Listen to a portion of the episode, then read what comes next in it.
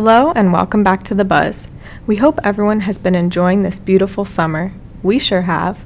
On today's Buzz, episode 53, we're discussing cybersecurity testing, and there's a lot to cover, so let's get started. As listeners know, Rule 2064 7, or the Compliance Rule, requires SEC registered investment advisors to perform an annual review of their policies and procedures, and a key component of a firm's annual review should include cybersecurity testing. This remains especially important since cybersecurity remains a top examination priority for the SEC's Office of Compliance Inspections and Examinations, or OCIE.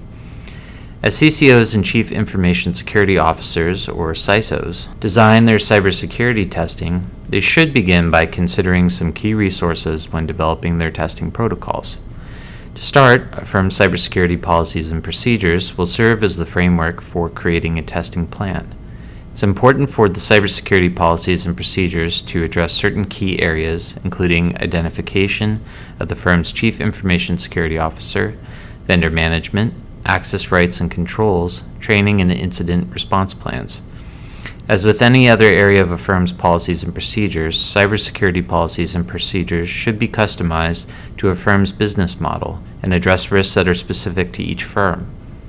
Another important resource for CCOs and CISOs to consider for cybersecurity testing is the firm's annual risk assessment of the cybersecurity program. Cybersecurity risk assessments are valuable tools in identifying gaps in a firm's cybersecurity controls and high risk areas where additional controls may be necessary and should cover areas such as governance, data loss prevention, vendor management training, and incident response plans. A third and obvious resource is the firm's IT department or vendor. IT can be a valuable asset by providing technical assistance and documentation on items such as data loss monitoring, monitoring data transfer protocols to external third parties, reviewing cloud storage security, deploying and documenting patch management updates, assisting with data mapping, and software and hardware inventories. Additionally, engaging IT can help CCOs and CISOs with customizing testing protocols further to ensure they are reasonably tailored to the firm's business. A fourth resource are the risk alerts issued by the SEC. OCIE has released a number of risk alerts in recent years detailing common issues discovered during cybersecurity sweep exams, as well as elements of a robust cybersecurity program. Now, as CCOs and CISOs begin thinking about customizing their tests to their firm's business model using their firm's cybersecurity policies and procedures, they will want to apply transactional, periodic, and forensic tests to cybersecurity as they would to any other area of their compliance program. To begin, as most listeners know, transactional testing is performed at the time of the activity. A cybersecurity transactional test could involve monitoring daily data migration, files containing PII between the firm and a custodian, and verifying that security protocols are being administered properly at the time of transmission. Next, periodic testing involves a specific period of time and is performed at certain intervals, allowing a firm to evaluate how their policies and procedures are functioning over that specific period, for example, a month or a quarter. A periodic test could involve reviewing the initial cybersecurity training and creation of login credentials for new hires at a firm within the last month or quarter to verify completion of their initial cybersecurity training and the proper setup of their login credentials.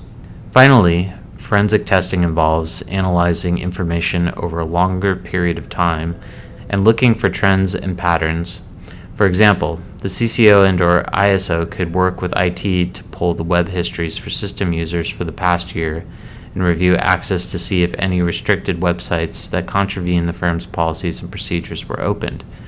If it was discovered that any system's users accessed any restricted sites, the CCO and or the ISO could conduct an interview with the system user to determine if any data containing PII was shared.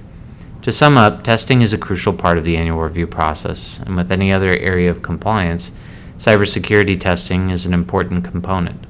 Cybersecurity testing should be customized based on applicable risks and facts and circumstances of a firm's business model to ensure a thorough and accurate review has been performed by the CCO and or CISO. For more information and suggestions on cybersecurity testing, listeners should visit Core Compliance at www.corecls.com to download a copy of this month's risk management update on cybersecurity testing. Core Compliance is also providing a cybersecurity review checklist to guide CCOs and CISOs as they organize their cybersecurity annual review testing. If you have questions or concerns about cybersecurity testing or your cybersecurity program, again, please visit Core Compliance at www.corecls.com or call us at 619 278 0020. Thank you, and we hope you tune in to next week's episode of the CCO Buzz.